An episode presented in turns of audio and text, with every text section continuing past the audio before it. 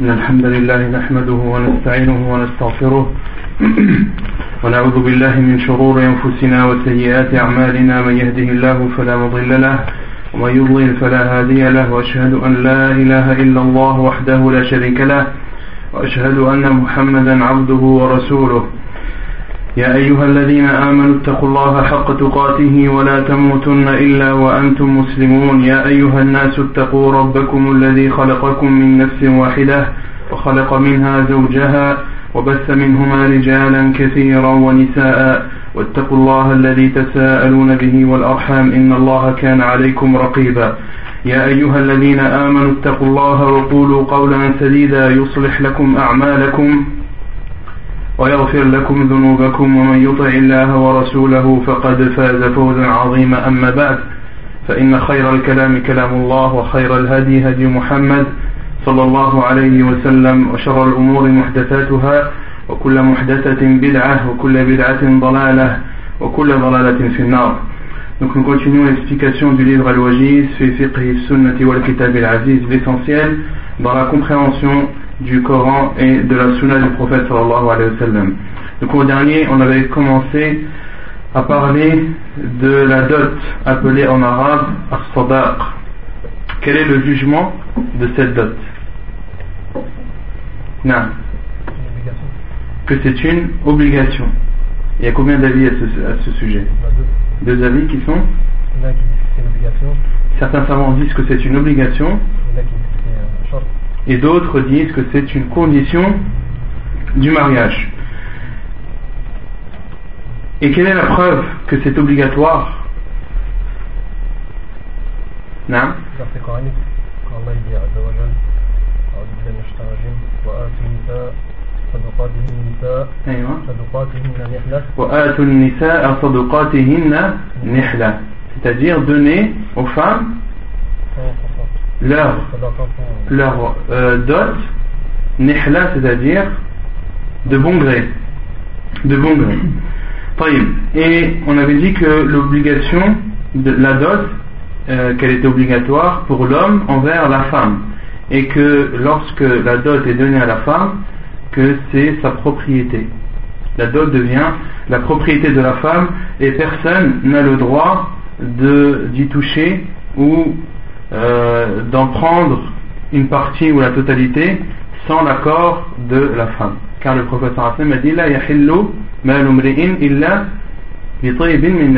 que l'argent de la personne est interdit jusqu'à ou bien sauf si la personne l'accepte de bon gré. Et on avait dit que la dot devait être comment au niveau de la quantité? Est-ce que c'est que de l'argent ou est-ce que ça peut être autre chose? Hein? Ça peut être de l'argent, mais ça peut être aussi n'importe quel bien. Et il est demandé que la dot soit yani, raisonnable, que ce ne soit pas quelque chose de trop valorisant, que ce ne soit pas une grosse somme, ceci pour faciliter le mariage aux jeunes qui n'ont ou qui ont souvent très peu de moyens. Ensuite, on avait dit qu'il était autorisé de donner la dot entièrement dès le début, ou bien de donner une partie et donner l'autre partie, ou bien de retarder le paiement ou la donation de la dot. Mais que dans tous les cas, la dot devait être donnée à la femme et qu'il est interdit à l'homme de ne pas donner la dot à, à sa femme. Et le prophète a même considéré la dot comme étant la chose qui rend licite et les parties intimes. Que c'est la dot qui rend licite les parties intimes, comme l'a dit le prophète sallallahu alayhi wa sallam,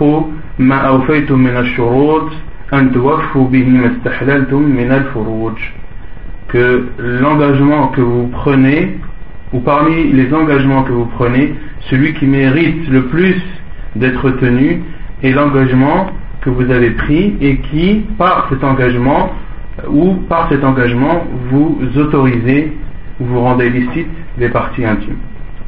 Voilà. C'est quoi le délit de là-bas qui dit que c'est un short Allah Adam. Non. Ensuite, on avait parlé de la femme qui meurt, ou plutôt la femme qui devient veuve euh, d'un mariage qui n'a pas été consommé. Quel est le jugement? À part de Elle doit, non? elle doit respecter les, délais de, la de Idda. Elle doit respecter le délai de la Idda, qui est de 4 mois et 10 jours. Et est-ce que la dot lui revient malgré qu'elle ait été mariée mais que le, le mariage n'ait pas été consommé Non. La dot lui revient et qu'est-ce qu'il y a d'autre comme jugement concernant cette femme Non Elle a le droit d'hériter de son mari. Et lorsque la dot n'a pas été fixée de façon précise euh, au moment du mariage, comment définir cette dot Non Par rapport à la région non, par rapport à ce qui est connu euh, des femmes de son entourage. Elle est la femme euh, qui s'est mariée, mais dont la dot n'a pas été fixée de façon précise, alors la dot, elle doit demander aux femmes de son entourage quelle est la dot moyenne connue afin que son mari le lui donne ou la lui donne. ensuite, on avait parlé du moment où il était préférable de faire le mariage, qui est le mois de de Shawwal, car le prophète sallallahu alayhi wa sallam s'est marié avec Aïcha anha le mois de Shawwal et a consommé le mariage le mois de, de Shawwal. Ensuite, on avait parlé des choses qui étaient préférables lorsque l'homme se retrouve pour la première fois seul à seul avec son épouse. Qu'est-ce qui est préférable de faire? On avait cité plusieurs choses à faire. De donner à boire à son épouse, et de la mettre à l'aise, de lui donner quelque chose à boire ou quelque chose à manger afin de la mettre à l'aise. Ensuite, hein, d'être doux et gentil et, euh, respectueux envers elle. ensuite, hein, de prier deux rak'at avec elle. Où est-ce qu'elle doit se placer?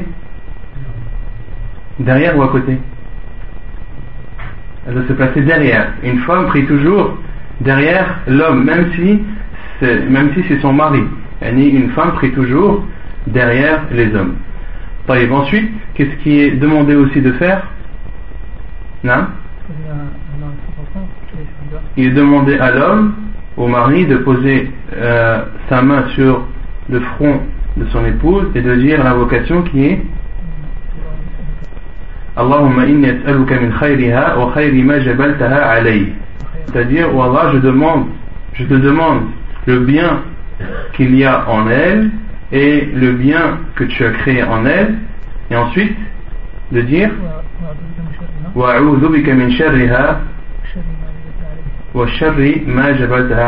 et je te demande la protection contre son mal et contre le mal que tu as créé en elle. Et ensuite, qu'est-ce qu'il faut encore faire Parmi les choses à respecter?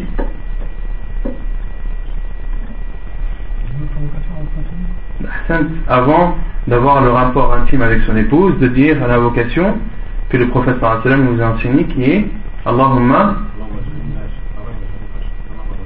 Allahumma jannibna shaytan wa jannib shaytana ma razaqtana. Oh Allah, préserve-nous du diable et préserve du diable ce que tu vas nous accorder. C'est-à-dire نعم بسم الله أحسن بسم الله اللهم جنبنا الشيطان وجنب الشيطان ما رزقتنا أحسنت dire بسم الله اللهم جنبنا الشيطان وجنب الشيطان ما رزقتنا Et quant à cette invocation, la dernière que je viens de citer, elle doit se dire avant, avant chaque rapport. Et quant à la première où le mari demande le bien de euh, demande à Allah qu'il lui accorde le bien de sa femme et le bien qu'il a créé en elle, etc. Celle-ci doit se dire uniquement la nuit de noces. Ensuite, on avait parlé euh, des rapports intimes entre le mari et son épouse et on avait cité qu'il était autorisé au mari d'avoir des rapports avec son épouse dans l'endroit où sort l'enfant et dans aucun autre endroit et qu'il est interdit à l'homme d'avoir des rapports avec son épouse lorsqu'elle a ses menstrues ou, de pratiquer la sodomie. Ces deux choses sont interdites en islam et font partie des grands péchés, Et on avait cité plusieurs hadiths qui prouvent que l'homme a le droit de jouir de sa femme et d'avoir des rapports intimes avec elle et de pratiquer les positions qu'il désire. طيب يقول المؤلف وينبغي لهما أن ينويا بنكاحهما إعفاف نفسهما أو نفسيهما وإحصانهما من الوقوع فيما حرم الله عليهما فإنه تكتب مضاعتهما صدقة لهما لحديث أبي ذر رضي الله عنه. أن ناسا من أصحاب النبي صلى الله عليه وسلم قالوا للنبي صلى الله عليه وسلم يا رسول الله ذهب أهل الدثور بالأجور, بالأجور يصلون كما نصلي ويصومون كما نصوم ويتصدقون بفضول أموالهم. قال أوليس قد جعل الله لكم ما تصدقون؟ إن لكل تسبيحة صدقة وبكل تكبيرة صدقة وبكل تهليلة صدقة وبكل تحميدة صدقة وأمر بالمعروف صدقة ونهي عن منكر صدقة وفي بضع أحدكم صدقة. قالوا يا رسول الله أيأتي أحدنا شهوته ويكون له فيها أجر؟ قال أرأيتم لو وضعها في حرام أكان عليه وزر؟ فكذلك إذا وضعها في الحلال كان له أجر حديث صحيح رواه الإمام مسلم Et il est demandé à l'homme ou au mari et à son épouse d'avoir l'intention dans leur mariage de préserver leur personne et de se protéger des interdits d'Allah subhanahu wa ta'ala. Car en se mariant, en ayant cette intention de se protéger et de ne pas tomber dans les interdits d'Allah subhanahu wa ta'ala, leur récompense sera multipliée. La preuve est le hadith de Abu Dhar qui dit que des gens parmi les compagnons du prophète sallallahu alayhi wa ont dit Ô envoyé d'Allah, les gens riches repartent avec des récompenses, ils prient comme nous prions, ils jeûnent comme nous jeûnons, et ils donnent en aumône de leur argent.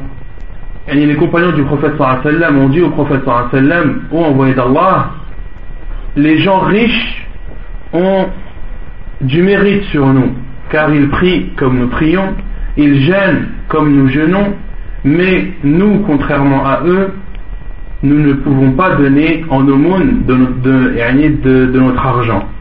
Contrairement aux gens riches qui, eux, prient, jeûnent, mais ont aussi une particularité par rapport aux autres, c'est qu'ils ont la possibilité de donner de leur argent en aumône. Et le prophète sallallahu leur a dit Allah subhanahu wa ta'ala ne vous a-t-il pas accordé des choses par lesquelles vous donnez en aumône? Et le prophète sallallahu leur a énuméré et a dit il y a dans tout dans tout tasbih une sadaqa le fait de dire subhanallah est une sadaqa est une aumône et dans chaque takbir il y a une sadaqa c'est-à-dire le fait de dire Allahu Akbar et dans tout tahlil de dire la ilaha illallah il y a une sadaqa et et dans tout, dans tout tahmid de dire Alhamdulillah, il y a une sadaqa. Et le fait d'ordonner le bien ou d'ordonner un bien est considéré comme une aumône. Et d'interdire un mal est aussi une aumône. Et d'avoir des rapports intimes avec son épouse est également une sadaqa, une aumône. Ils ont dit, ô envoyé d'Allah, l'un d'entre nous assouvit ses désirs et en même temps il en est récompensé. Et le prophète a dit Ne voyez-vous pas s'il assouvissait ses désirs dans le haram, dans l'interdit, n'aurait-il pas des péchés?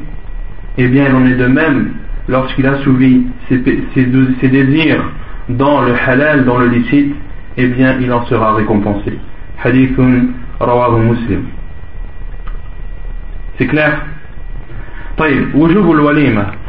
Ensuite, l'auteur de l'obligation de célébrer al-walima. L'auteur dit l'obligation de célébrer al-walima. Et al-walima en arabe vient de al-walm. Et al-walm signifie le rassemblement, rassembler quelque chose jusqu'à ce qu'il se, de façon à ce qu'il se complète. Et en islam, al-walima, c'est le repas du mariage. Al-walima en islam, c'est le repas du mariage. L'auteur considère que al-walima, que le repas du mariage est une obligation. Mais d'autres savants considèrent que al-walima n'est pas une obligation, mais qu'elle est préférable et recommandée. Et c'est l'avis de la plupart des savants. La plupart des savants sont de l'avis que al-walima n'est pas obligatoire, mais est préférable. ولا بد من عمل وليمة بعد الدخول لأمر النبي صلى الله عليه وسلم عبد الرحمن بن عوف بها كما تقدم et il est obligatoire, l'auteur dit, il est obligatoire d'accomplir ou d'accomplir, de s'acquitter du repas euh, du mariage ba'da dukhul, après la consommation du mariage.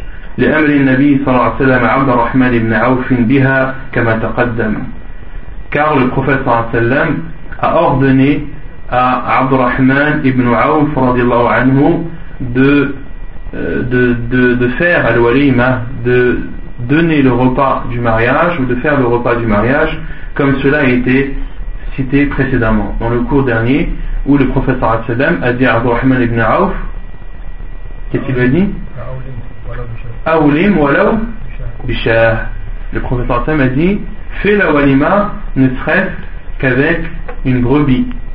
C'est-à-dire fais un repas pour célébrer ton mariage et ou que ce repas ne soit, ne soit composé que d'une brebis. Les savants qui considèrent que, la plupart des savants qui considèrent que le walima n'est pas obligatoire mais préférable, disent que l'ordre du prophète sallam ici n'est pas un ordre dont on comprend l'obligation, mais d'où on comprend le caractère préférentiel. Pourquoi? Car le repas du mariage est un repas qui permet de célébrer un moment de joie pour montrer la joie et le fait que la personne est heureuse d'être mariée. Et ce n'est pas une chose obligatoire dont la personne doit s'acquitter, comme par exemple de subvenir aux besoins de sa famille ou bien de s'acquitter de la zakat.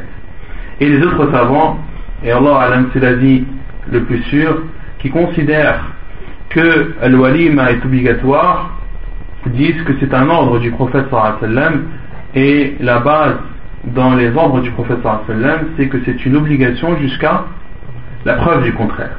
Et il y a d'autres hadiths que l'auteur a cité, qu'il a cité par la suite, qui viennent appuyer le fait que al-walima est une obligation et non une sunna wallahu a'lam ولحديث بريدة بن الحصيب قال لما خطب علي علي فاطمة رضي الله عنها قال قال رسول الله صلى الله عليه وسلم إنه لا بد للعرس أو للعرس من وليمة. حديث صحيح رواه ابن ماجه. Une autre preuve que le repas du mariage est une obligation, c'est le hadith de Buraïda ibn al-Husayb, qui dit lorsque Ali anhu a demandé en mariage Fatima anha, la fille du prophète sallam, le prophète sallallahu alayhi wa sallam a dit il est obligatoire pour chaque mariage d'avoir un repas. Il est obligatoire pour chaque mariage d'avoir un repas. Et donc c'est une des preuves également des savants qui considèrent que Al-Walima est une obligation. Non. Pour ceux. Ils considèrent toujours que l'ordre du prophète sallam, c'est ce n'est pas c'est pour montrer l'acte préférentiel car à la base le mariage le, repas du mariage c'est pour célébrer et, euh, une joie et ce n'est pas pour s'acquitter d'une chose obligatoire. Il Non, pas à ma connaissance. وينبغي أن يلاحظ فيها أمورا. Et des remarques sont à apporter concernant Al-Walima. Ces remarques sont la première, al- الأول أن تكون ثلاثة أيام عقب الدخول لأنه هو المنقول عن النبي صلى الله عليه وسلم. فعن أنس قال تزوج النبي صلى الله عليه وسلم صفية وجعل عتقها صدقها. وجعل الوليمة ثلاثة أيام سنده صحيح رواه أخرجه أبو يعلى وصححه الألباني La première remarque, c'est que Al-Walima, le repas du mariage, doit avoir lieu trois jours après la consommation du mariage. Et ceci est préférable et non pas obligatoire. La preuve que c'est une sunna, c'est ce qui a été rapporté d'après le prophète sallallahu alayhi wa sallam selon Anas ibn Malik radiallahu anhu qui dit que le prophète sallallahu alayhi wa sallam s'est marié à Safiya. Le prophète sallallahu alayhi wa sallam s'est marié à Safiya. Safiya bint Huyay ibn Akhtab. Safiya radiallahu anha était la fille du représentant ou du gouverneur ou du chef de Banu Nadir. Et Banu Nadir étaient des juifs qui habitaient à Khaybar. Qui habitaient à Khaybar. Et lorsque le prophète sallam a combattu euh, à Khaybar et qu'il a et qu'il a gagné le combat, les juifs de Banu Nadir ont dit au prophète sallallahu alayhi wa qu'ils voulaient rester là où ils étaient, qu'ils voulaient rester dans leur maison et profiter et plutôt et s'occuper également de leur culture. Et le prophète sallallahu alayhi wa a accepté cela à condition qu'ils donnent la moitié de leur récolte. On avait déjà cité ce hadith à condition qu'ils donnent la moitié de leur récolte et le prophète sallallahu alayhi wa a dit et nous acceptons votre présence tant que nous le voudrons tant que nous le voudrons et c'est par la suite lors du calife de Omar al-Khattab radiallahu anhu, lorsque Banu Nadir ont porté atteinte à Abdullah ibn Omar anhu, Omar al-Khattab a décidé alors de les expulser de Khaybar. Et Safiya anha était la fille du chef de la tribu Banu Nadir. Et lorsque le sallam a combattu euh, les gens de Khaybar, euh, radiallahu anha faisait partie des prisonnières. Faisait partie des prisonnières. Et le prophète sallallahu alayhi wa sallam l'a choisie parmi les prisonnières car elle était blessée par ce qui venait de lui euh, arriver. Pourquoi? Car c'était la fille du chef de la tribu. Et elle s'est retrouvée prisonnière. Et cela l'a beaucoup atteinte. Et le prophète sallallahu alayhi wa sallam l'a choisie, puis l'a affranchie. Le prophète sallam a affranchi Safiya radiallahu anha et a considéré son affranchissement comme sa dot. Puis le prophète sallam s'est marié à Safiya radiallahu ta'ala anha. Et il s'est marié à Safiya radiallahu anha. Et Safiya radiallahu anha fait partie de la descendance de Haroun, le frère de Moussa alayhi salam. Donc parmi les bienfaits ou les mérites de Safiya radiallahu anha, c'est qu'elle fait partie de la descendance d'un prophète qui est Haroun alayhi salam. Et parmi ses mérites, c'est que le prophète sallam l'a choisi parmi les prisonnières. Parmi ses mérites également, c'est que le prophète sallam l'a affranchi. Et parmi ses mérites, c'est que le prophète sallam s'est marié avec elle et a fait d'elle une des mères des croyantes dont les mérites sont innombrables. Donc le prophète sallam s'est marié à Safiya anha wa et le prophète sallam a fait de son affranchissement sa dot. Wa et le prophète sallam a fait al-walima a fait le repas du mariage trois jours après avoir consommé euh, le mariage. Et on verra, Inch'Allah, les détails de cette walima dans euh, la suite du livre où l'auteur va citer un hadith plus explicite qui décrit de façon euh, plus précise la walima du prophète sallam euh, lors du mariage de sa fille anha. donc c'était la première remarque, c'est que le repas du mariage devait être fait trois jours après la consommation du mariage. الثاني أن يدعو الصالحين إليها فقراء كانوا أو أغنياء لقوله صلى الله عليه وسلم لا تصاحب إلا مؤمنا ولا يأكل طعامك إلا تقي حديث حسن رواه أبو داود والترمذي. Et la deuxième chose à souligner concernant le repas du mariage, c'est que seules les personnes vertueuses qu'elles soient, qu'elles soient pauvres ou riches, doivent être invitées. Car le prophète sallallahu alayhi wa sallam a dit ne côtoie pas ou ne côtoie qu'un croyant et ne mange ton repas qu'un pieux. Hadith jugé bon et rapporté par Abu Daoud et At-Tirmidhi. Dans ce hadith, le prophète sallallahu alayhi wa sallam conseille sa communauté et lui ordonne de ne prendre comme ami que des croyants. Lorsque tu as un ami, que cet ami soit un croyant, une personne que tu côtoies, qui craint Allah subhanahu wa ta'ala et qui ne t'incite pas à faire des péchés, bien au contraire qui t'incite à rester dans l'obéissance d'Allah subhanahu wa ta'ala et ainsi s'entraider. Mais le fait d'avoir comme ami que tu côtoies une personne perverse cela n'est pas demandé en islam. Cela n'est pas demandé car tu mets ta personne en danger en côtoyant cette personne et au fur et à mesure du temps, le diable, dans un premier temps, te fera rabaisser la gravité des péchés et dans un, dans un deuxième temps fera en sorte que tu entres dans ces péchés. Or, si tu côtoies une personne croyante qui craint Allah subhanahu wa ta'ala, qui a peur du châtiment d'Allah subhanahu wa ta'ala, tu es ou tu préserves cette vision que tu as des péchés qui est quelque chose d'ignoble, quelque chose de grave, quelque chose qui encourt la colère d'Allah subhanahu wa ta'ala. Puis le prophète sallam a dit Et ne mange ton repas qu'une personne croyante, qu'une personne pieuse.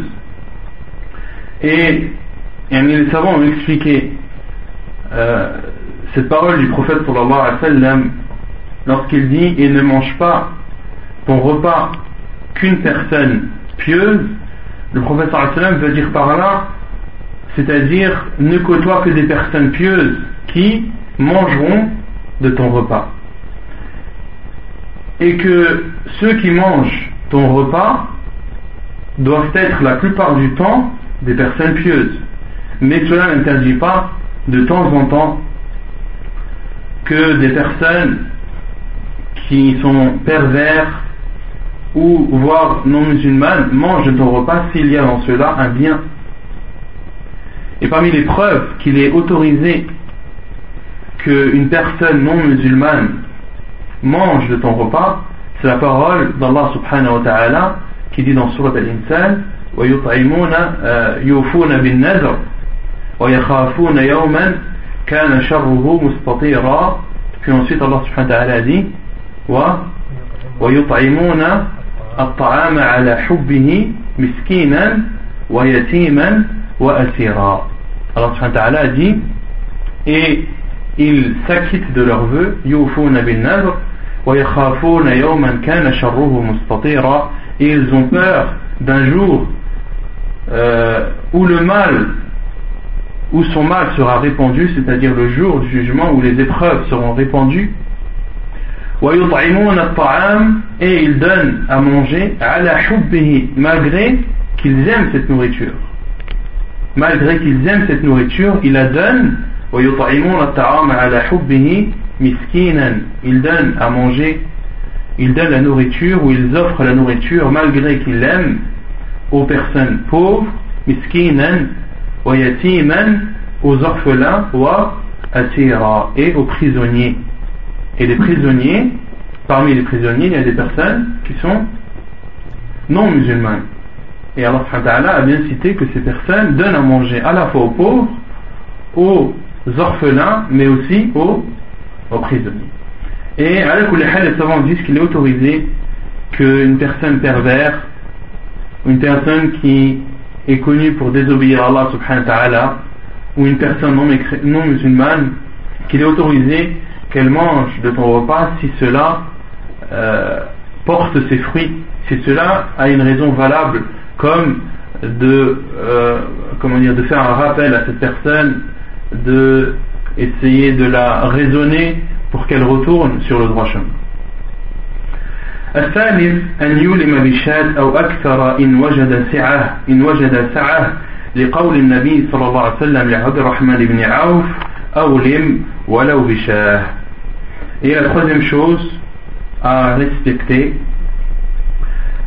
concernant le repas du mariage, c'est de faire le repas ou que le repas soit composé d'une brebis ou plus si la personne en a la possibilité. La preuve est la parole du prophète sallam à Abdurrahman ibn Auf, Awlim, Walau Bishah. C'est le repas du mariage, ne serait-ce qu'avec une brebis. وعن أنس قال ما رأيت رسول الله صلى الله عليه وسلم أولم على امرأة من نسائه ما أولم على زينب فإنه ذبح شاه حديث متفق عليه Donc si la personne a la possibilité de d'égorger une brebis euh, ou plus pour le repas de son mariage, cela est préférable. Et le prophète alayhi a dit à Rahman ibn Auf de faire la walima de son mariage ne serait-ce qu'avec une brebis, car Rahman ibn Auf était connu comme, comme faisant partie des compagnons du prophète parmi les, les plus riches, comme on l'avait vu la semaine dernière. Pour cela que le prophète lui a suggéré d'emblée de euh, faire la walima ne serait-ce qu'avec une brebis. Et le second hadith, le hadith de Anas ibn Malik il dit Je n'ai pas vu le prophète sallallahu alayhi wa faire une walima, faire un repas du mariage d'une femme parmi ses femmes comme la walima qu'il a faite pour lors de son mariage avec Zainab radiallahu anha. Zainab bintu bintu Jahsh radiallahu anha فإنه ذبح شات car le prophète sallam durant la walima de son mariage le repas du mariage qu'il a fait avec Zainab il a égorgé une brebis autrement dit Anas ibn Malik anhu dit que le mariage ou le repas était le plus, euh, le plus valorisant ou le plus important parmi les mariages du prophète c'est le mariage qu'il a fait avec Zainab et durant ce repas du mariage il a égorgé une brebis.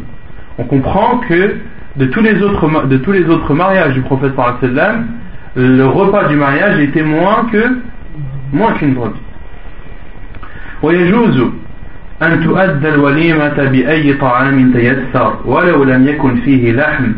لحديث أنس قال أقام النبي صلى الله عليه وسلم بين خيبر والمدينة ثلاثا يبني عليه بصفية بنت حيي فدعوت المسلمين إلى وليمته فما كان فيها من خبز ولا لحم. أمر, أمر بالأمطاع فألقي فيها من التمر من التمر والأقت والسمن. فكانت وليمته متفق عليه Et il est autorisé de faire comme repas du mariage tout ce qui est possible pour la personne, quelle que soit la nature de la nourriture, même si ce repas ne comporte pas de viande. Ce n'est pas une condition dans le repas du mariage que ce repas soit composé de viande. La preuve, les hadiths d'Anas, la preuve est le hadith de Anas ibn Malik an, qui dit que le prophète sallallahu alayhi wa sallam a résidé entre Khaybar et Médine trois jours. Yabni alayhi bi bint.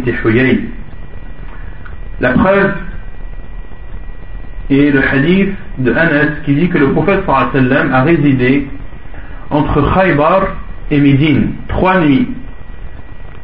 Yabni alayhi bi Safiyati bint Huyay. Et durant cette résidence de trois jours entre Khaybar et Médine, Khaybar qui est situé à peu près 120 euh, km au nord de Médine.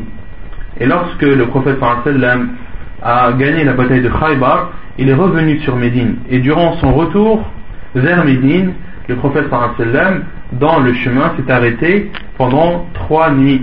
Et durant euh, cette mini-résidence, les compagnons du prophète sallam ont euh, établi une tente au prophète sallam pour lui et Safiya bint Huyay.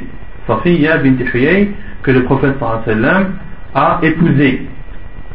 Et il a épousé après la bataille de Khaybar. Et le prophète sallam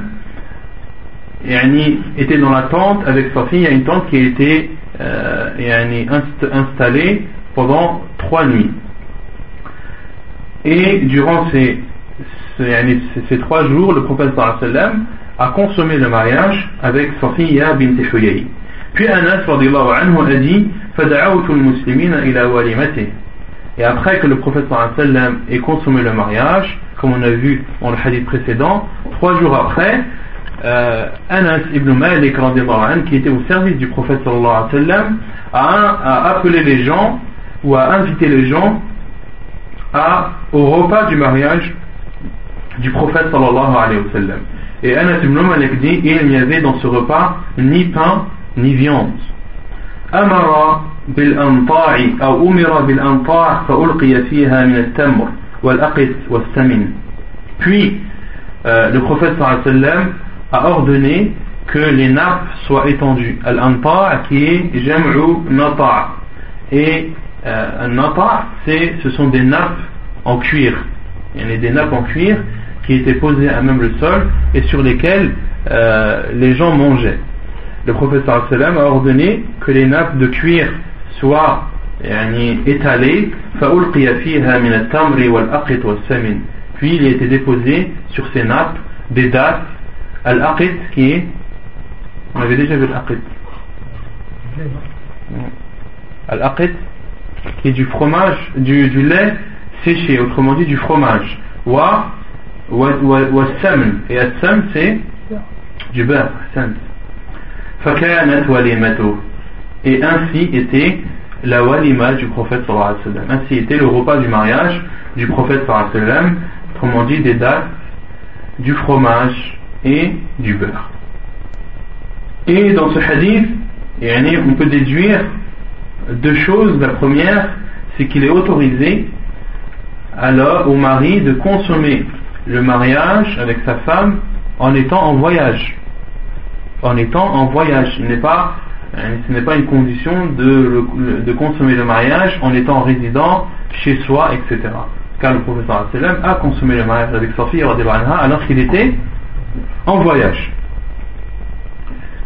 Et on déduit aussi de ce hadith qu'il est autorisé de léguer quelqu'un pour qu'il aille inviter à la walima qu'il est autorisé de léguer une personne pour qu'il invite les gens à ton repas du mariage, comme l'a fait le professeur lorsqu'il a légué qui Anas ibn Malik qui euh, est parti inviter les gens à la walima du prophète sallallahu alayhi wa sallam. ولا يجوز أن يخص بالدعوة الأغنياء دون الفقراء et il est interdit de n'inviter que les riches et de délaisser les pauvres لقوله صلى الله عليه وسلم شر الطعام طعام الوليمة يمنعها من يأتيها ويدعى إليها من يأباها ومن لم يجب الدعوة فقد عصى الله ورسوله حديث متفق عليه La preuve est le hadith du prophète sallallahu alayhi wa sallam qui dit le pire des repas est le repas de l'walima qui est dans lequel on interdit ceux qui viennent et on invite ceux qui ne veulent pas venir. Et celui qui ne répond pas à l'invitation d'un mariage, il a alors désobéi à Allah et à son prophète sallallahu alayhi wa sallam. Hadith rapporté par Al-Bukhari et Muslim. Et dans une autre version de Al-Bukhari, que l'auteur n'a pas cité, le prophète sallallahu alayhi wa sallam a dit يدعى لها الأغنياء ويترك الفقراء et dans une autre version يدعى لها الأغنياء ويترك laha al-masakin. Le prophète a dit dans une autre version, le pire des repas est, un repas du mariage dans lesquels sont invités les riches et sont délaissés les pauvres. Il est interdit dans un repas du mariage de n'inviter que les riches et de délaisser les pauvres. Et on déduit aussi de ce hadith qu'il est, est obligatoire de répondre à l'invitation du mariage que tu as le droit de ne pas y aller si vraiment tu as une excuse qui est islamiquement acceptée. ويجب على من دعي إليها أن يحضرها comme l'a dit l'auteur et il est obligatoire pour celui qui est invité à assister à ce repas du mariage les hadiths, les hadiths et sabiq la preuve dans, est dans le hadith précédemment cité où le professeur Hassan a dit que celui qui euh, ne répond pas a alors désobéi à Allah et à son envoyé mais il y a aussi un autre hadith ولقوله صلى الله عليه وسلم إذا دعي إذا دعي أحدكم إلى الوليمة فليأتها حديث متفق عليه Et un autre hadith où le prophète sallallahu alayhi wa sallam a dit Lorsque l'un d'entre vous est invité à un repas du mariage, qu'il vienne ou qu'il y aille. Hadith rapporté par Al-Bukhari et Muslim. وينبغي أن يجيب ولو كان صائما لقوله صلى الله عليه وسلم إذا دعي أحدكم إلى طعام فليجب فإن كان مفطرا فليطعم وإن كان صائما فليصلي يعني الدعاء et il est également euh, il doit également répondre à cette invitation même s'il est en état de jeûne car le prophète sallallahu alayhi wa sallam a dit lorsque l'un d'entre vous est invité à un repas qu'il réponde si il ne gêne pas qu'il mange, et s'il gêne alors qu'il prie, c'est-à-dire qu'il invoque en faveur de cette personne qu'il a invitée. Hadith euh, authentique rapporté par Al-Bayhaqi. Muslim et Abu Daoud. وله أن يفطر إذا كان متطوعا إذا كان متطوعا في صيامه لا سيما إذا ألح عليه الداعي لقوله صلى الله عليه وسلم إذا دعي أحدكم إلى طعام فليجب فإن شاء طعم وإن شاء ترك et il est, il est demandé et plutôt il est autorisé au jeûneur de rompre son jeûne lorsque son jeûne est un jeûne surérogatoire et il lui est demandé plus fortement de rompre son jeûne, il est autorisé au jeûneur qui jeûne un jeûne surérogatoire de rompre son jeûne lorsqu'il est invité à un repas. Et il, lui est plus demandé de le rompre lorsque celui qui l'invite insiste sur le fait qu'il mange. Car le prophète sallam a dit, lorsque l'un d'entre vous est invité à un repas, qu'il réponde s'il veut, il mange, ou s'il veut, il délaisse. S'il veut, il mange, ou s'il désire, qu'il délaisse.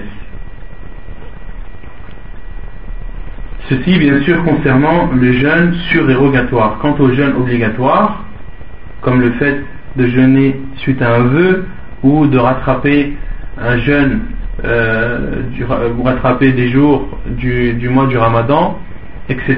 Dans ce cas, il ne doit pas rompre son jeûne, mais doit se contenter uniquement de faire des invocations à la personne qu'il a invitée.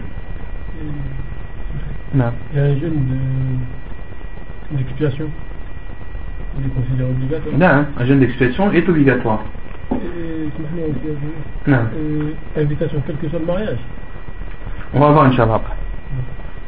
ويستحب لمن حضر الدعوة لمن حضر الدعوة أمران et il est demandé ou il est préférable pour celui qui répond à l'invitation de faire deux choses. La première, الأول أن يدعو لصاحبها بعد الفراغ بما جاء عنه صلى الله عليه وسلم وهو أنواع اللهم اغفر لهم وارحمهم وبارك لهم فيما رزقتهم فيما رزقتهم الثاني اللهم أطعم من أطعمنا واسق من سقان اللهم أطعم من أطعمني واسق من سقاني والثالث أكل طعامكم الأبرار وصلت عليكم الملائكة وأفطر عندكم الصائمون.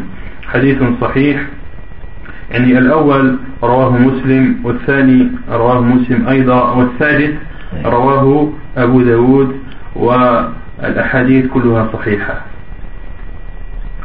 Et donc il est recommandé ou préférable à la personne qui répond à l'invitation de faire deux choses. La première, d'invoquer euh, envers celui qui l'a invité, après avoir fini le repas, d'invoquer par ce qui a été rapporté dans la sunna du prophète par qui sont de plusieurs façons, il y a plusieurs sortes d'invocations.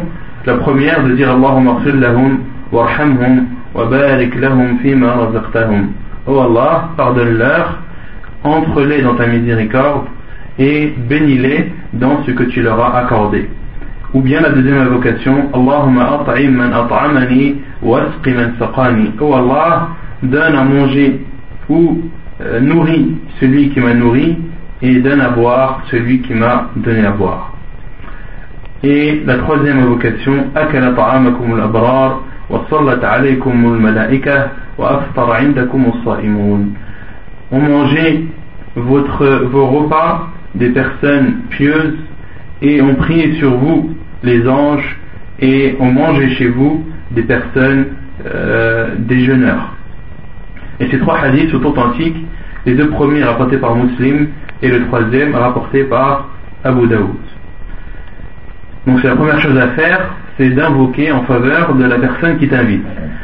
Et la deuxième chose, الأمر الثاني الدعاء له ولزوجه بالخير والبركة كما سبق في التهنئة بالنكاح. Et la deuxième chose à faire, c'est bien évidemment d'invoquer en faveur de celui qui t'a invité, si c'est un repas euh, de mariage, si c'est une walima, d'invoquer en faveur de celui qui t'a invité, ainsi que envers son épouse en invoquant par le bien et la bénédiction et en utilisant la formule que le professeur nous a enseigné qui est de dire Allahumma ou bien de dire Barakallahu lahuma wa baraka alayhima wa jama'a baynakuma fi khayr. Barakallahu lakuma wa baraka alaykuma wa jama'a baynakuma fi khayr ولا يجوز حضور الدعوة إذا اشتملت على معصية إلا أن يقصد إنكارها ومحاولة إزالتها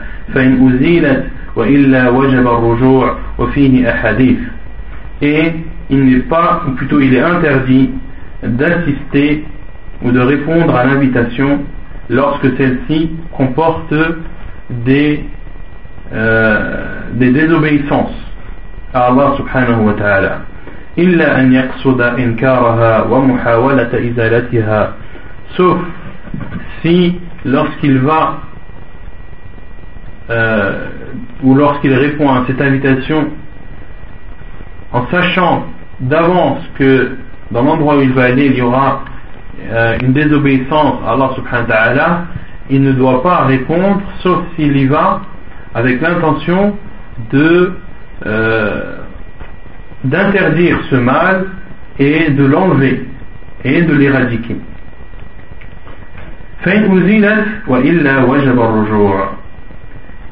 S'il arrive à faire arrêter cette désobéissance à Allah subhanahu wa ta'ala, alors qu'il reste, et s'il ne peut pas, alors qu'il retourne et qu'il revienne d'où il est venu. Et il a dans cela plusieurs hadiths. منها عن علي قال صنعت طعاما فدعوت رسول الله صلى الله فدعوت رسول الله صلى الله عليه وسلم فجاء فرأى في البيت تصاوير فرجع فقلت يا رسول الله ما أرجعك بأبي أنت وأمي؟ قال إن في البيت سترا فيه تصاوير وإن الملائكة لا تدخل بيتا فيه تصاوير Hadith sahih Majah. Selon Ali anhu, il dit J'avais préparé un repas, puis j'ai invité le prophète sallallahu à ce repas. Fajar, le prophète sallam est venu et a vu dans la maison des photos ou des représentations farajar. Et le prophète est retourné et j'ai dit, oh envoyé d'Allah, Qu'est-ce qui t'a fait retourner? Pourquoi repars-tu? Il y a dans la maison un, rideau qui comporte des représentations.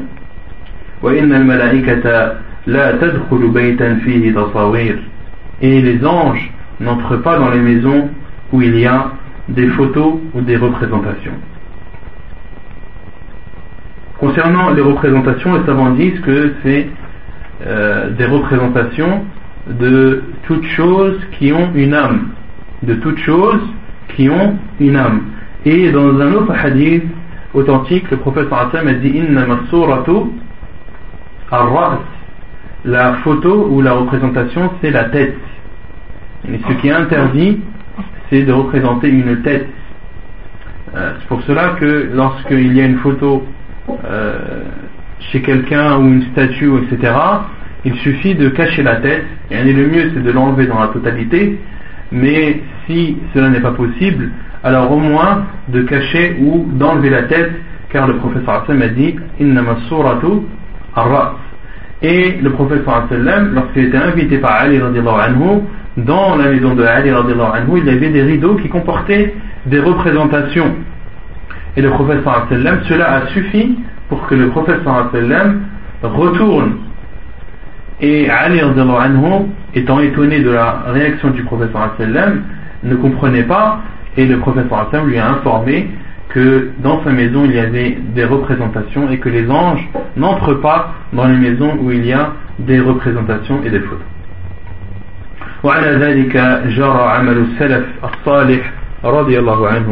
et ainsi euh, se sont comportés nos salafs, nos pieux prédécesseurs, qu'Allah les agréés.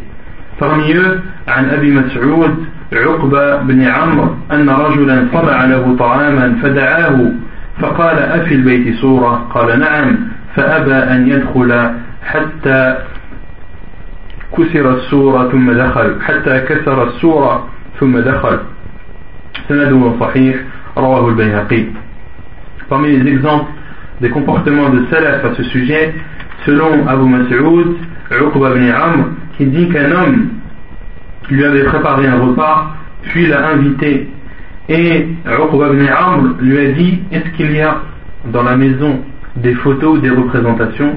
Il a répondu oui.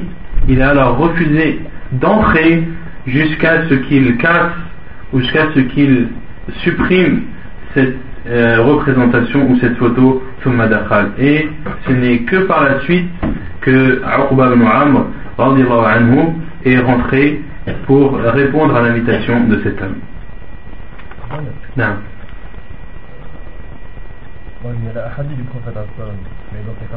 personne.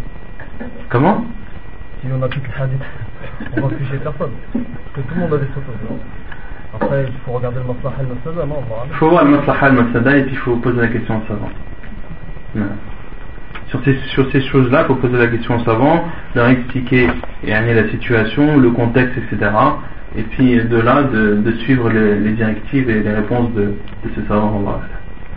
وقال البخاري ودعا ابن عمر أبا أيوب فرأى في البيت سترا على الجدار فقال ابن عمر غلبنا عليه النساء. فقال فقال من كنت ما كنت أخشى عليه من كنت من كنت أخشى عليه فلم أكن أخشى عليك فوالله لا أطعم لا أطعم لكم طعاما فرجع.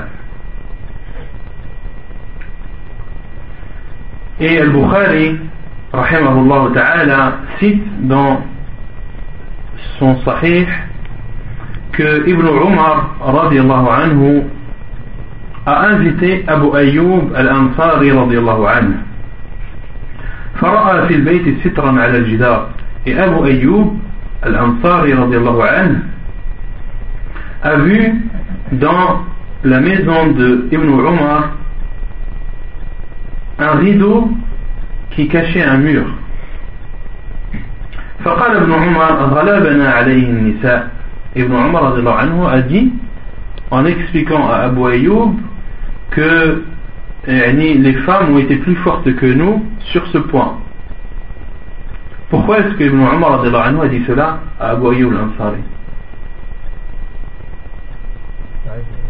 Mais pourquoi est-ce que euh, euh, que Ibn Umar a dit à Abu Ayyub al-Ansari concernant ce rideau ou ce, ou ce drap qui recouvrait un mur, pourquoi est-ce que Ibn Umar a dit que les femmes ont été plus fortes que nous sur ce point? Non. Parce que ce, mur est comporté des images. Euh, non, parce qu'ici dans le, dans le hadith, il n'est pas cité de, de, de tasawir. Là, c'est un titre. Est-ce qu'il y a un hadith du sallam qui interdit de recouvrir les, les murs de tapisserie ou de vêtements ou autres? Euh, C'est un hadith euh, connu où le prophète est rentré chez Aïcha. Et Aïcha a vu dans le visage du prophète sallam qu'il était, qu'il était, qu'il était mécontent. Puis, le prophète a dit est-ce que tu recouvres les murs? Et dans une autre version, le professeur Sam a dit recouvres-tu les murs de, draps ou de rideaux ou de tapisseries qui comportent des images? Et les savants ont déduit de ce hadith du sallam deux choses. La première, que qu'il est interdit de recouvrir les murs, et la deuxième chose, qu'il est interdit d'avoir des, des, des, des, rideaux ou des draps ou des obstacles qui comportent des images. Puis, le prophète sallam a dit à Aïcha Ma amarana Allahu an nastura al-jidar bima razaqana, ou comme sallam. Et le prophète a dit à Aïcha Allah subhanahu wa ta'ala ne nous a pas ordonné de recouvrir les murs, et dans une autre version, de recouvrir la terre cuite de choses qu'Allah subhanahu nous a accordées. Donc les savants ont déduit, l'avis des savants, c'est que de recouvrir les murs n'est pas haram, mais que c'est makro, que c'est détestable de recouvrir euh, les murs de tapisserie ou de drap ou etc. Un mur c'est un mur, autrement dit, il ne mérite pas que euh, qu'on le recouvre de, quelque chose de valorisant. Donc c'est pour cela que Abu Ayyub l'Ansar était étonné de voir que dans la maison d'Abdullah ibn Omar, un mur était recouvert d'un drap. Et Abdullah ibn Omar a dit les femmes ont été plus fortes que nous dans ce point. Et Abu Ayyub Ansari a dit je, je ne pensais pas que cela pouvait arriver dans ta maison. Puis il a dit Fawallahi, je jure par Allah que je ne mangerai pas de ton repas, Faraja. Puis il est parti. Radiallahu anhu.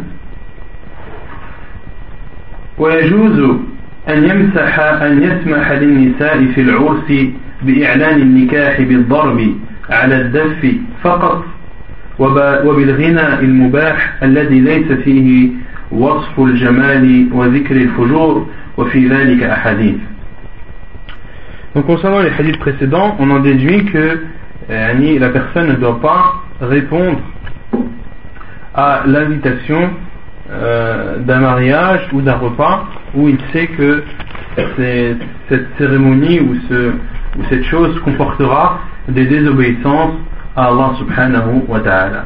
Et lorsqu'une personne est invitée par deux personnes, qu'est-ce qu'il doit faire?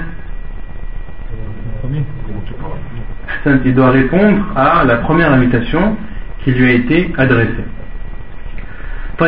Et donc, l'auteur dit il est, il est autorisé de permettre aux femmes, pendant le mariage, de proclamer le mariage en utilisant le tambour uniquement et de pratiquer également des chants autorisés qui ne comportent pas des choses obscènes. Il y a dans cela plusieurs hadiths. Le premier, قوله صلى الله عليه وسلم أعلنوا بالنكاح. Le premier hadith qui est authentique et rapporté, euh, qui est bon et rapporté par Ibn Hibban, où le prophète sallallahu alayhi wa sallam a dit أعلنوا بالنكاح. proclamez le mariage. وقوله صلى الله عليه وسلم فصل ما بين الحلال والحرام الدف والصوت في النكاح. الدف والصوت في النكاح حديث حسن رواه النسائي وابن ماجه والترمذي. Et la parole du prophète sallallahu alayhi wa sallam, la différence ou la séparation entre le licite et l'illicite, c'est ad-duf wa sawtu c'est le tambourin et c'est qui, est, qui sont des chants autorisés et ceci pendant le mariage. C'est un hadith jugé bon apporté par un Ibn Majah. Et concernant le tambourin, le tambourin c'est euh, le petit tambour qui comporte une partie de, ou qui, dont l'une des deux parties est recouverte de cuir et l'autre reste ouverte. C'est cet instrument qui est autorisé. Quant au tambour qui est recouvert des deux côtés de cuir, cela est interdit et fait partie de al-kubah qui a été interdit par le prophète sallallahu alayhi wa sallam dans un hadith rapporté, euh, authentifié par Sheikh Al-Bani où, Allah, où le prophète sallallahu alayhi wa sallam a dit Allah subhanahu wa ta'ala a interdit à, à ma communauté le, le vin والميسر أن أن الله حرم على أمتي الخمر والميسر والمزر والكوبة والقنين وزادني صلاة الوتر le prophète a dit Allah subhanahu wa a interdit à ma communauté le vin, les jeux de hasard ou le mizr. Al-mizr, c'est euh, la bière d'orge. Ou al-kouba. Et al-kouba, c'est justement ce tambour qui est scellé des deux côtés, qui, qui ne comporte pas de côté ouvert. Ou al-qinnin. Et al-qinnin, c'est euh, un instrument de musique qui ressemble à une guitare Wazadani salat al-witr. Et il m'a ajouté, en plus des autres communautés, la prière de l'witr. Hadith authentique et authentifié par Sheikh Zabani rahimahullah.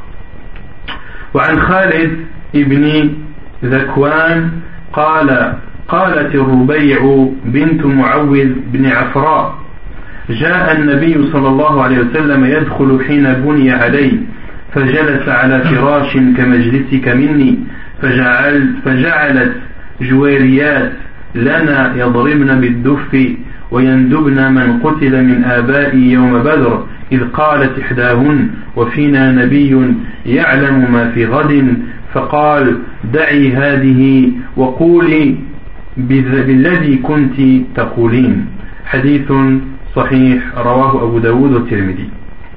Et selon Khalid ibn Zakwan, il dit que Ar-Rubay' bint Muawwid ibn Afra lui a dit le prophète sallallahu alayhi wa sallam est venu est venu chez moi après que j'ai consommé le mariage فجلس على فراش كمجلسك مني et le prophète sallallahu alayhi wa sallam s'est assis dans un, au même endroit où tu es assis يعني الربيع ibn Muawid ibn Afra qui est euh, une femme connue au temps du prophète sallam qui a dit à Khalid ibn Zakwan que le prophète sallam était assis au même endroit où tu es assis actuellement.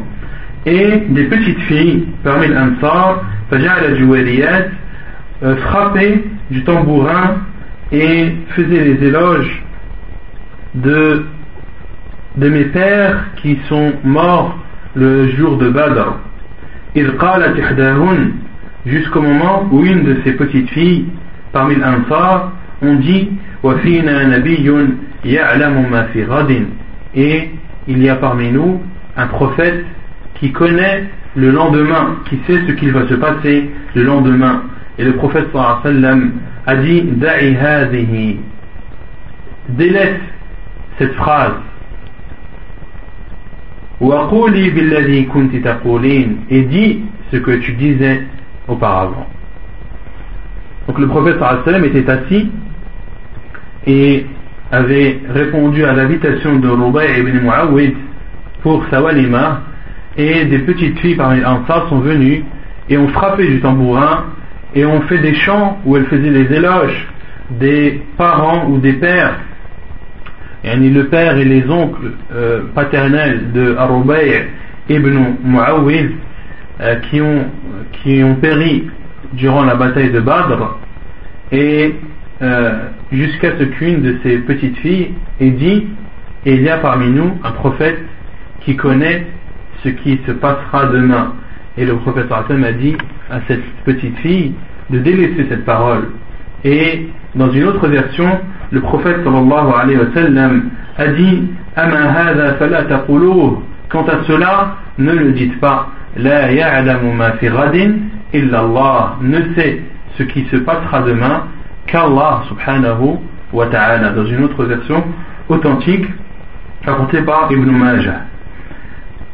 Donc on en déduit de ce hadith qu'il est autorisé aux femmes d'utiliser le tambourin pour euh, proclamer le mariage et il, est, leur est également autorisé de chanter des chants qui ne comportent pas de choses obscènes mais aussi qui ne comportent pas de choses interdites en islam, qui ne comportent pas de désobéissance à Allah, qui ne comportent pas d'innovation et surtout qui ne comportent pas de shirk, qui ne comportent pas de phrases où on associerait euh, quelqu'un ou quelque chose à Allah subhanahu wa ta'ala. والسنة إذا تزوج البكر على سيد أقام عندها سبعا وقسم وإذا تزوج السيد على البكر أقام عندها ثلاثا ثم قسم. هكذا رواه أبو قلابة عن أنس وقال أبو قلابة لو شئت لقلت إن أنسا رفعه إلى النبي صلى الله عليه وسلم. حديث متفق عليه. Et la sunna du prophète sallallahu alayhi wa sallam, lorsqu'un homme se marie avec une deuxième femme envers, et lorsqu'un homme se marie avec une deuxième femme, alors que sa première femme n'était pas vierge au moment de son mariage. Alors il a le droit, cet homme a le droit de rester avec cette femme vierge avec qui cette deuxième femme vierge avec qui il s'est marié sept jours. Puis qu'il continue à faire la séparation. Ou à, distribuer ou à, ou à séparer à donner à chacune sa part. Autrement dit lorsqu'un homme qui est marié avec deux femmes ou plus il lui est demandé d'être juste envers ses femmes. Lorsqu'il dort un jour chez une femme, il doit dormir un autre jour chez l'autre femme. Il doit être juste entre ses femmes dans toutes les choses matérielles. Et parmi les choses matérielles, il y a le fait de dormir chez l'une ou l'autre de ces femmes. Sauf lorsque ce mari se marie avec une femme vierge, prend comme deuxième épouse une femme vierge, il lui est autorisé de rester sept jours avec cette femme sans donner ces sept jours à sa première femme. C'est une dérogation qui lui est faite. وإذا تزوج السيب على البكر أقام عندها ثلاثا ثم قسم et si il se marie avec une femme, avec, ici il prend comme deuxième épouse une femme qui n'est pas vierge, alors que sa première était elle vierge, alors il, lui est autorisé de rester avec sa seconde épouse qui n'est pas vierge trois jours. Trois jours, puis une fois ces trois jours expirés, il doit alors euh, être juste envers ses femmes et donner à chacune son droit. Ainsi, Abu Qilaba a rapporté de Anas et Abu Qilaba a dit et si je voulais je pourrais dire que Anas ibn Malik anhu a rapporté cela du prophète sallallahu alayhi wa sallam.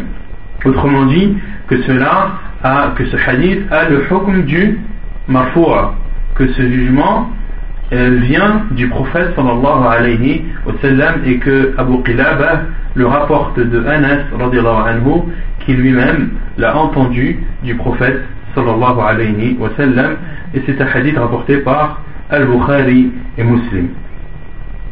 ويجب عليه أن يحسن عشرتها ويسايرها فيما أحل الله أحل الله لها لا سيما إذا كانت حديثة إذا كانت حديثة السن وفي ذلك أحاديث et il est obligatoire pour l'homme de bien se comporter avec son épouse et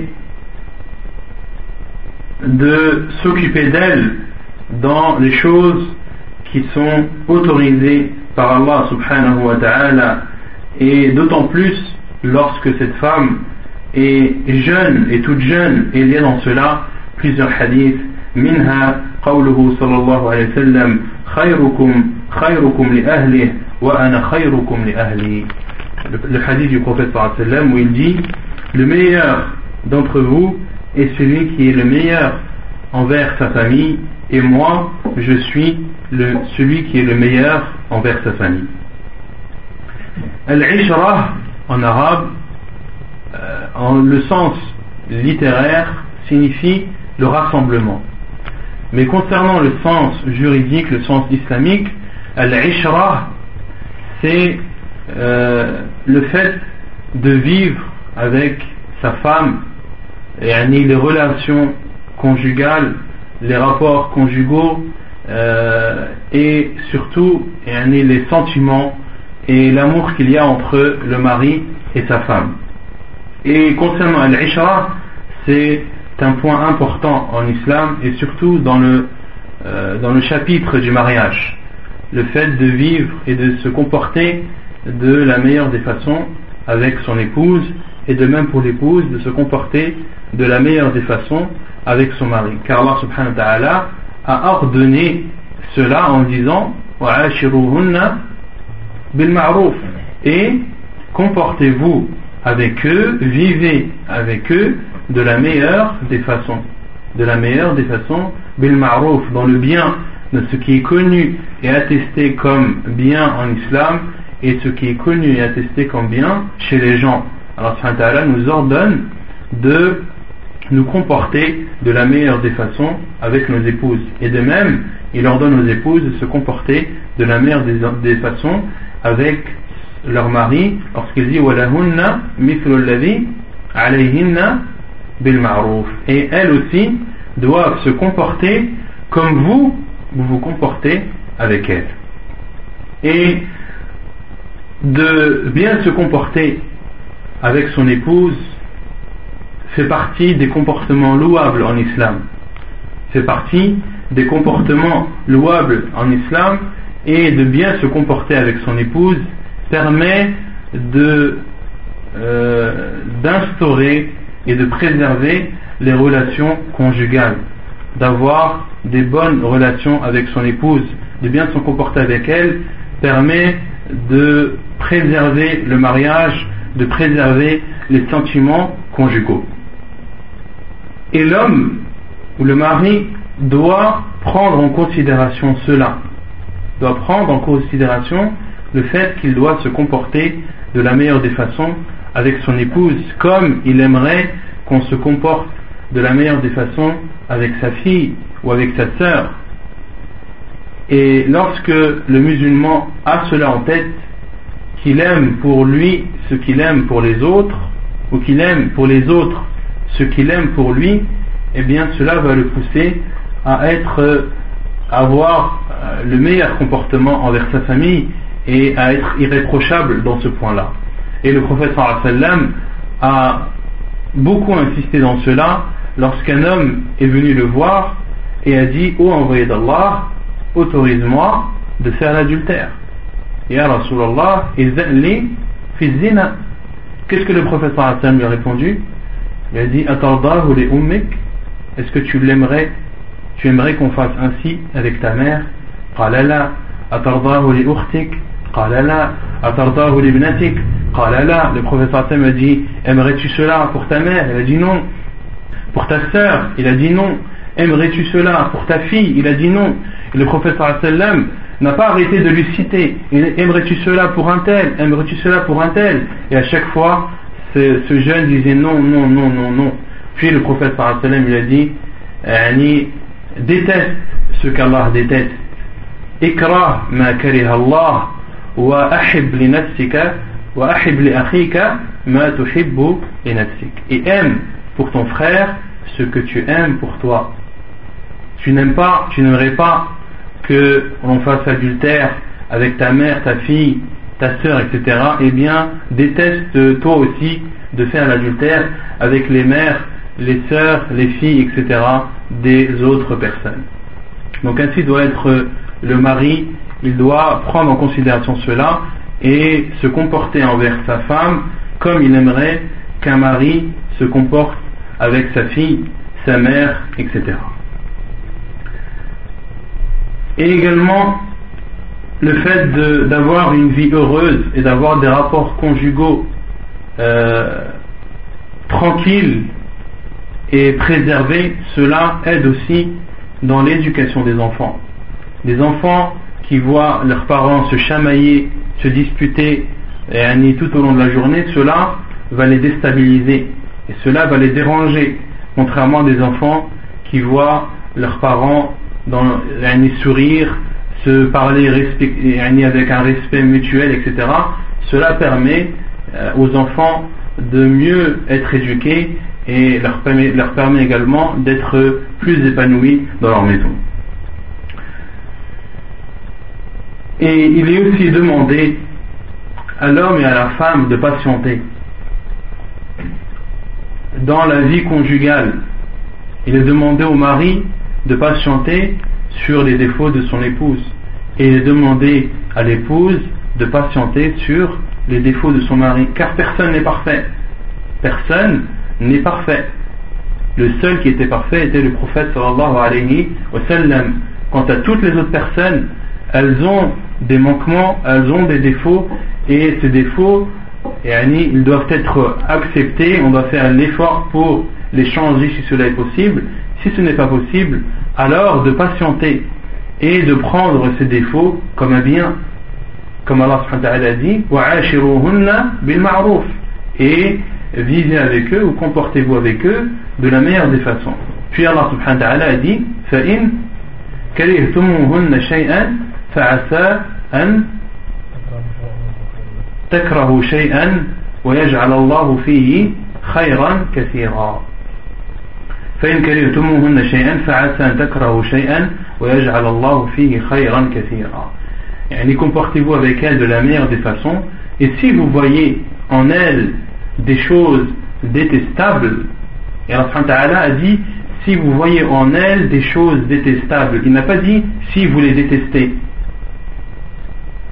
Alors Allah a dit si vous voyez en elle des choses détestables, il n'a pas dit si vous détestez vos femmes. Car ce n'est pas parce que ta femme a quelques défauts que tu dois la détester, non. Tu dois détester ses défauts et de prendre ces défauts comme un bien.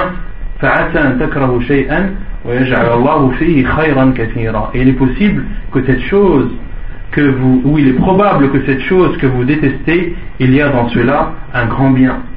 Et le sallam a dit لا يفرك مؤمن مؤمنة فإن كره منها شيئا فإن كره منها خلقا رضي منها آخر Le prophète sallam a dit un croyant ne s'énerve pas envers une croyante s'il voit en elle un comportement détestable il aime en elle d'autres comportements louables.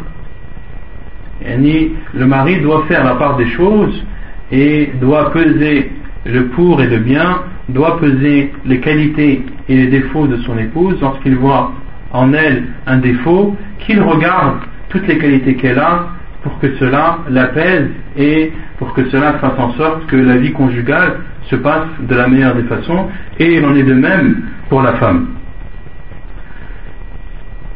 Et malheureusement, à notre époque, beaucoup de gens qui, par leur manque de science, premièrement, et aussi par leur manque d'éducation islamique, s'énervent pour, euh, pour des choses banales. On trouve des maris qui s'énervent sur leurs femmes ou des femmes qui s'énervent sur leur mari sur des chamailleries, sur des, des, sujets qui ne sont pas du tout importants et il s'énerve euh, d'un énervement qui dépasse la limite autorisée en islam et cela amène des personnes ou des maris à divorcer très rapidement de leur femme. Cela est, un, est une preuve ou un signe d'une foi qui est faible et d'un comportement islamique qui n'est pas respecté si seulement cet homme faisait ou divorçait sa femme selon les préceptes islamiques. Combien divorcent de leurs femmes alors qu'elles sont en état de menstru Combien divorcent de leurs femmes pendant un mois dans lesquels il a eu des rapports conjugaux avec elles Le professeur Sam a interdit cela, de divorcer de sa femme dans un mois dans lequel tu as eu des rapports avec elle. Ou bien de divorcer, ou bien la femme qui demande le divorce et qui ne respecte pas le fait de rester dans la maison de son mari pendant les trois mois de monstru. Autant de, de divorces qui sont injustifiés et en plus de cela qui ne sont pas en concordance avec l'islam et qui sont des divorces euh, contraires aux législations et à la sunna du prophète sallallahu alayhi wa sallam. Et également, il est demandé à l'homme et à la femme d'accomplir ses devoirs et de ne pas retarder l'accomplissement de ses devoirs. De ne pas faire ce qui est appelé en arabe al-matlo. Car le prophète sallam a dit, comme cela est rapporté dans Sahih Muslim, matlu al-ghani zulmun. Matlu al-ghani zulmun Al-Matl qui est le fait de retarder. Et le prophète sallam a dit le retardement du riche est une offense.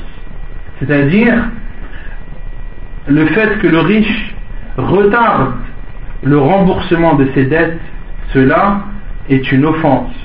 De même que le fait que le mari retarde les obligations qu'il a envers sa femme est une offense. Pareil pour la femme qui retarde les obligations qu'elle a envers son mari, cela est une offense.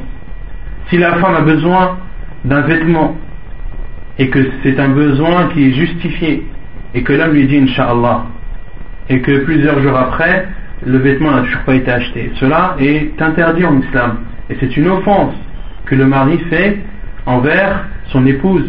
De même, lorsque l'homme ou le mari euh, ramène des invités chez lui et qu'il demande à sa femme de préparer à manger et qu'elle refuse, ou qu'elle retarde, cela est une offense de la femme envers son mari, etc.